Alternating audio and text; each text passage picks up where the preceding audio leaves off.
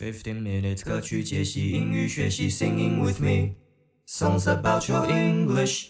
Hey yo, welcome back to 一夫音乐 Square One，我是宇阳，This is Songs About Your English Episode Thirteen Point Five，第十三点五集，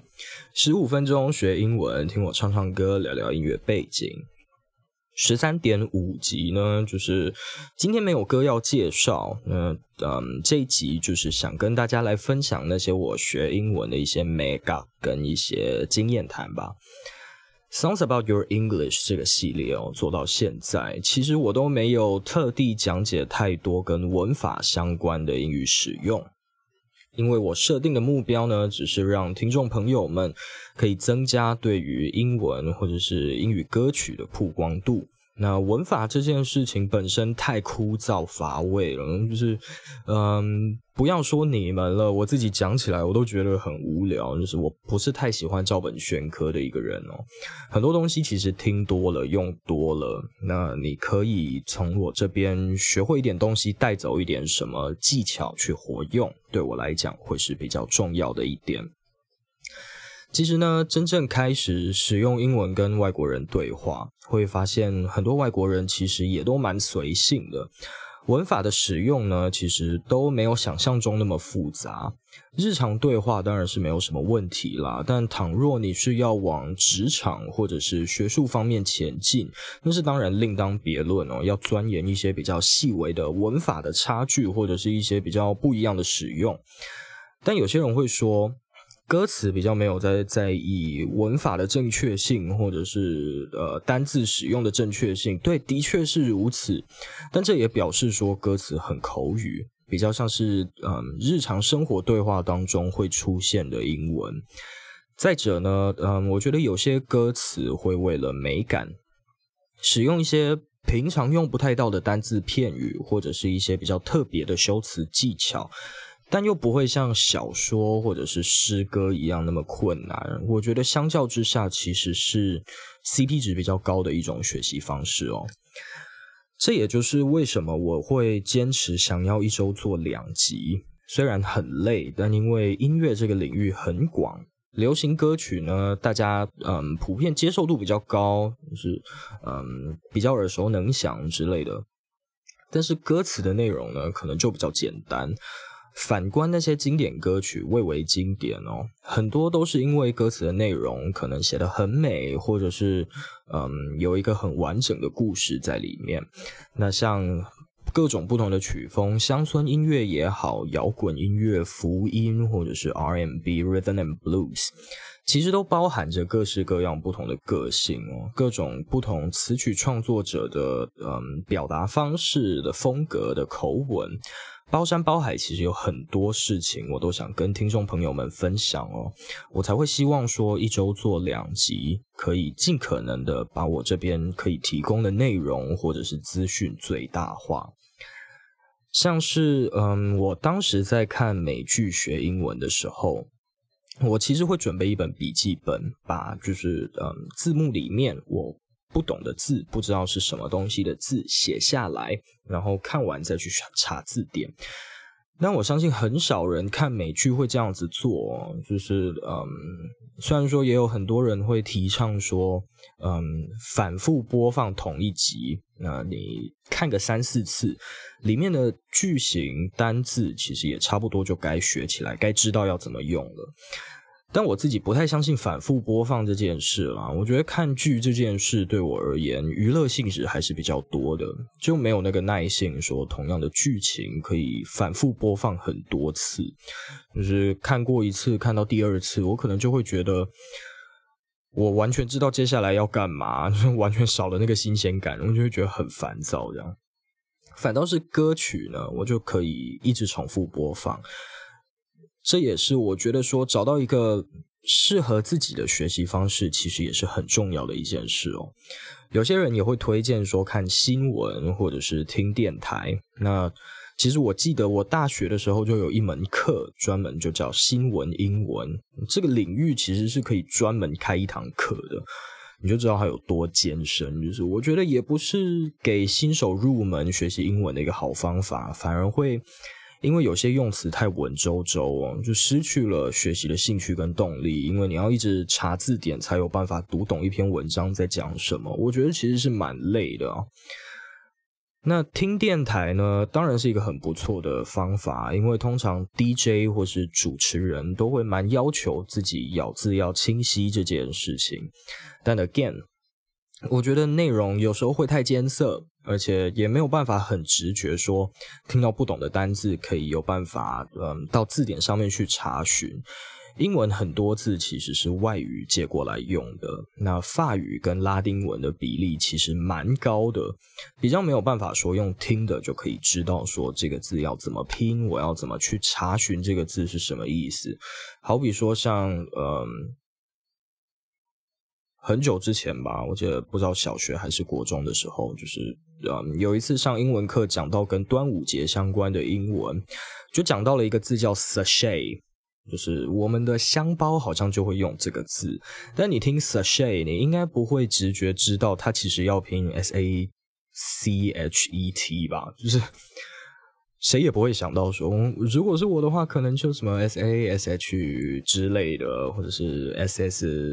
a shay shay sachet，嗯，应应该之类的，我也不知道要怎么拼，嗯。反正就是没有那么直觉就对了啦，就是嗯，在英文里面很常见，但是中文并不是如此明显的被动语态。那嗯，大家会觉得这个语态好像很可怕，但其实也就只是换个方式思考，想通了之后，其实就很轻松了。那 YouTuber 阿迪阿迪英文有做过一集跟 YouTuber 合作，就是讲解被动式的影片哦。我觉得那支影片讲的非常的仔细，而且非常的就是浅显易懂，我觉得非常受用哦。大家觉得嗯对被动式还不是那么理解的话，可以去找那支影片来看看。那再来是很多人其实很痛苦，就是时态语态，我会说啦。其实除了完成式，嗯，需要花点时间去搞懂，其他其实都蛮容易的，没有想象中这么难。国高中时期呢，大家都很苦恼的动词三态，就是一直要背它的嗯原形、过去式跟过去分词。但是不规则的用法其实也就那些，虽然说都很常用，但是都不是太复杂的单字，不会太长，就是不会太难背。这样像是，嗯，吃东西的 eat，eat ate eaten，或者是嗯嗯去去呃前往哪里 go went gone，嗯，基本上变化形态都蛮规则的，就不太需要去。嗯，特别去花时间去背，就是一样是用多了、看多了，其实就会了。像什么 A B B 型动词三态啊，我是记得之前参考书上面还有这样子分类，就是嗯，它的过去式跟过去分词是同形。我觉得这其实没什么太必要背这个东西啦。我觉得就是嗯，除非你必须要走英语教学这一块，那种很很学术性质的东西，不然这这个真的是平时用不太到。再一次强调，我觉得曝光率这件事情非常的重要。时态的部分，那种什么过去完成进行式啊，你就算在国外住一个月，然后全程都讲英文，都跟外国人沟通，这么精准的用法，讲不讲得到一次，我其实都很怀疑。在口语使用里面哦，就是什么过去完成进行式这种东西，其实是没有什么太强大的必要性的。当然说你要准备托福或雅思，这个当这个用法当然要会。像我我嗯，国中的时候有学过，高中的时候也接触了一点，但到现在你如果说叫我要用的话，我可能都还要 Google 一下，就是 这个字到底是要怎么用。你可以先知道说未来式就是 will 或者是 be going to，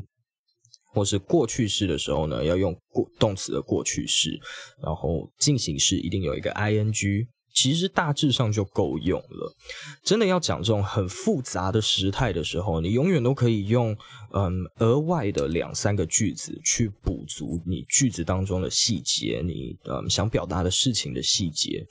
我觉得学语言这件事哦，嗯，敢开口讲绝对是一件非常重要的事情。不要怕讲错，因为每个人就是都在错误中学习，这才是正确的。那在试播集的时候，有跟大家讲到，说我国中的时候会拿呃歌词出来抄写。那当时的习惯是会反复拿出来复习，跟自己哼唱。有个老师曾经说过，当你把呃英文念出来的时候，你的脑子会先思考一遍你要念什么东西，嘴巴念出来一遍，然后耳朵再听进去一遍，其实就给了你三次的呃记忆。小声默念也好，其实都是有帮助的。就是可能听到我的节目当中写讲说，嗯，chase 是追逐的意思，你就可以自己默念一遍哦，chase 是追逐，OK，这样你就嗯等同于背诵了三次这个意思。再来呢，我想跟大家聊聊，很多人都很在意自己的发音这件事。我当初其实是很要求，就是自己咬字要很精确啦。但当时是因为嗯喜欢英文，然后又开始接触唱歌。那有些你知道节奏快一点的曲子的时候，那个连音什么的就呃很快，然后巴拉巴拉巴拉就过去了。那我就会想要。每一个字都咬得很清楚，所以才会要求自己咬字要很清精确。但我觉得很多人会过度要求哦，那因为嗯，后来去学唱歌也好，或者是接触一些语言学的东西的时候，才知道说，其实中文跟英文的发音逻辑其实是刚好相反的。所以，嗯，如果说身为呃母语是中文，像我们好了，你如果没有办法那么精准的发音出英文的每一个呃音节，其实也是不需要那么挫折，就是嗯，不用去要求自己说你的发音要跟外国人一样。你自己想想，像嗯，新加坡人讲英文也自成一派啊，就是现在都流行一个 Singlish 这样子的东西出来，或者是印度人的英文，其实口音也是非常的强啊，就是嗯，你不要说就是其他国家好了，像嗯，英式英式的口音跟美式的口音其实就差很多嘛，北北东西那个英语的母语人士，但是口音就可以差这么多了，所以。口音这件事情真的是不需要太在意哦，不需要这么刁钻。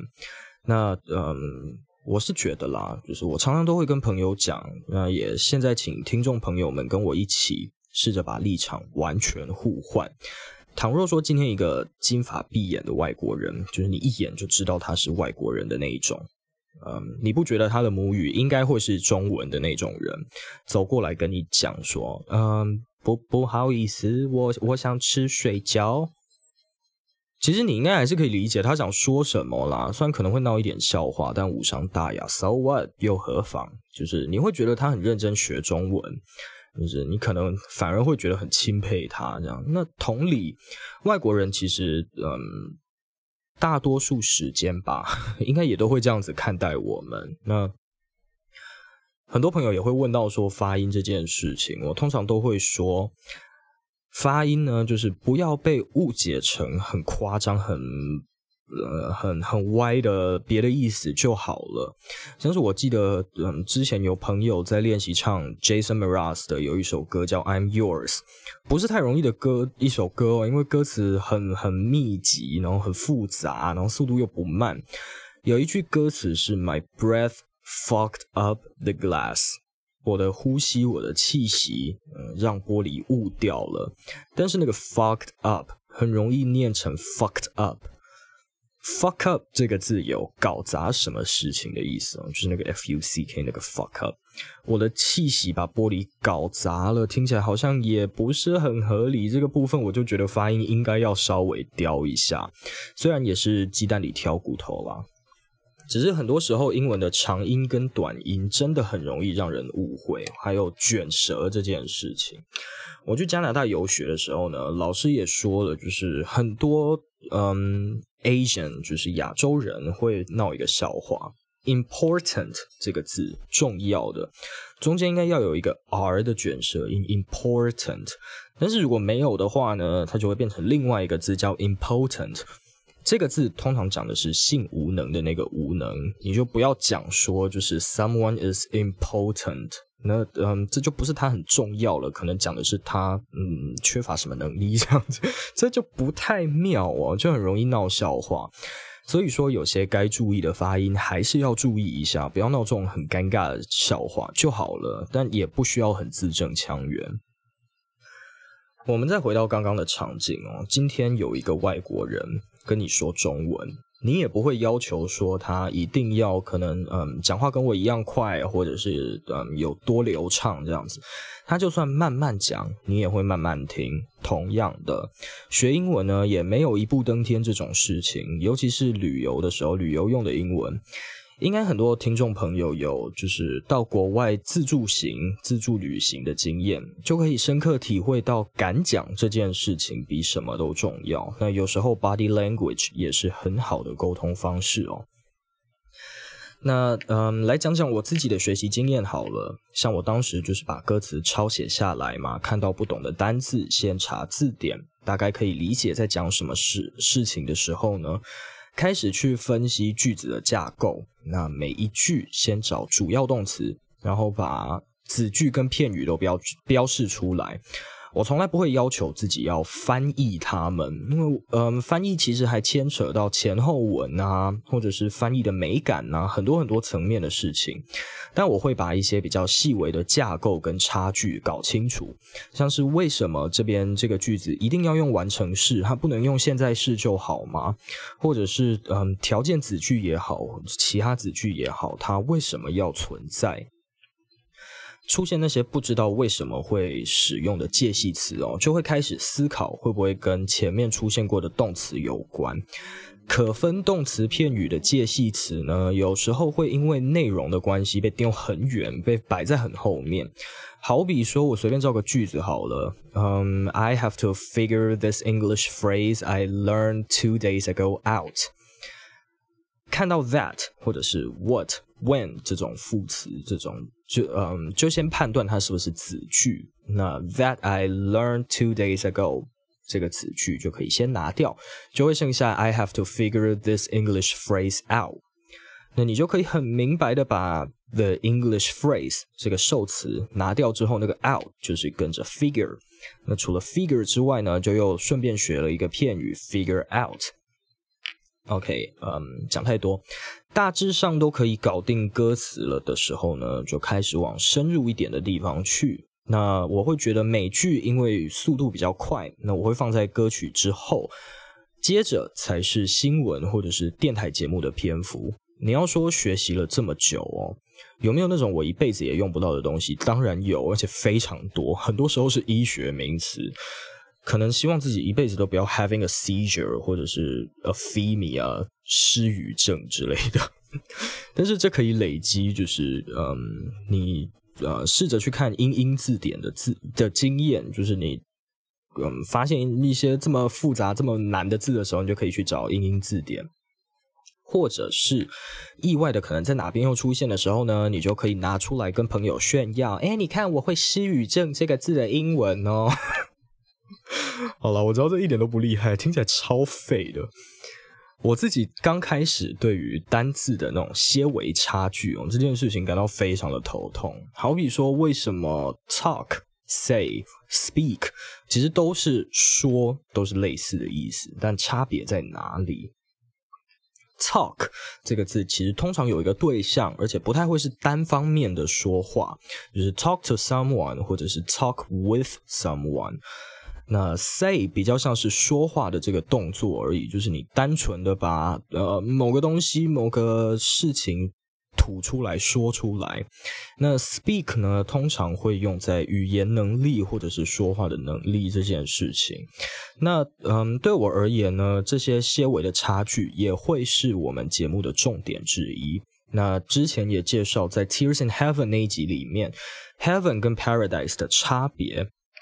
中文也会有天堂跟乐园这样差不多解释的词汇哦，那就是他们什么时候该用哪一个？我觉得这个也是要稍微注意一下。但是呢，刚开始学习英文的你们的听众朋友们，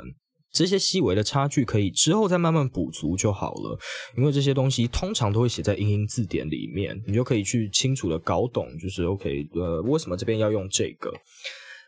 ？Say, talk, speak 这些字一开始都解释成说话，我觉得都可以理解。那慢慢的再去厘清什么的什么状态下要用哪个。当初一个嗯，要讲好习惯嘛，就是 我会逼迫自己看英英字典，但大家可以不用这么刁钻就是了啦。就是刚开始学习的时候，不然不要一开始就把自己逼疯。那嗯，开始觉得自己的英文程度小有成就了呢，呃，就可以开始接触国外的文章，或是讨论区，或者是努力的找一个练习英文的对象吧。像我之前在大学的时候，就是嗯，有一个同学，我们常常都会互相就是嗯，假装自己是外国人，然后就从头到尾都用英文聊天，嗯，周遭的人可能都会觉得我们是白痴吧之类的，但就是嗯，我觉得很好玩，很有趣。我自己很喜欢一个理论哦，就是先给自己一个起头，就是嗯，一个五分钟的原则 （five minute goals）。嗯，什么事情都告诉自己先做五分钟就好，但每天都必须要给自己这个五分钟，让自己有一个开始执行这件事情的动力。那通常当你兴趣被点燃了，或者是嗯突然觉得很有趣，你超过五分钟就就超过，就是。也希望自己可以超过五分钟，这样子就可以每天都读英文哦，而不是觉得说好麻烦，然后受不了，就是为什么要读英文，就是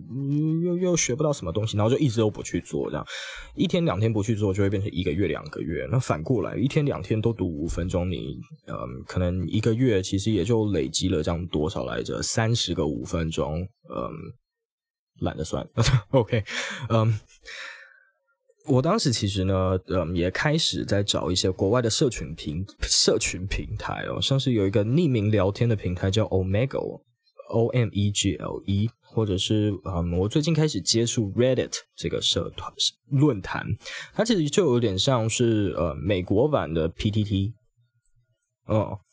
想办法在上面抓个人聊个天，或者是参与一个什么话题的讨论。那当然，如果你身边就有朋友也在练习英文，绝对是最好的那种，完全不用在意讲错，甚至是彼此会互相纠正，然后。打破砂锅一起都要问到底的那种朋友，请务必亲近这些人。我身边有朋友想用英文跟我沟通，我都相当乐意哦，打字也好，或者是讲话也好，而且嗯，我通常都是那种毫不吝啬纠正对方。有个朋友花了半年的时间，从本来完全没有办法搞懂我在讲什么，到后来可以跟我用英文聊音乐、聊游戏。我其实也是蛮佩服他的，虽然他是呃最刚开始是因为工作的关系需要进修，所以他同时也有在读教科书就是了啦，但还是很厉害。总之讲了这么多呢，总结几个我觉得非常重要的地方哦。第一，曝光度，曝光度，曝光度，请务必每一天都要学一点点，哪怕一天只有一个单字，那累积下来一年也三百个了。嗯，等一下，三百个怎么好像听起来有点少？或者是每个礼拜都可以听一次 Sounds About Your English，再怎么样呢，都可以从我这边带走一点点东西。第二，你执着的问题呢，都不是问题，不要再担心说错很丢脸，或是语速语速不流畅，或是发音不正确，文法不会用，任何事情都是熟能生巧。学了再说，喝了再上，怎么听起来像什么能量饮料的广告词？我记得一个 YouTuber 讲，呃，六指渊对一个 YouTuber 讲过这样一句话，他说，嗯，好像是说不需要很厉害才能够开始，是开始了你才会变得很厉害，就是这也是一个非常棒的座右铭一句话。再来第三点呢？每个礼拜我都会在这里唱唱歌、英语教学以及聊聊音乐背景。Podcast 主要会放在 Spotify 跟 Apple Podcast，那 Video Podcast 在 YouTube 上面可以观看。不要忘记 Facebook、Instagram 搜寻逸夫音乐，最新的消息呢都会公布在上面。收听完本节目的朋友，也可以顺道透过串流平台搜寻，嗯，节目其他集数里面讲的这些好歌。因为这一集没有讲任何歌曲，喜欢听我唱唱歌、聊聊天的话，帮我按赞、订阅，然后分享出去给喜欢听歌、想学英文的朋友。我是宇阳，这里是逸夫音乐 Square One，我们下次见，See ya。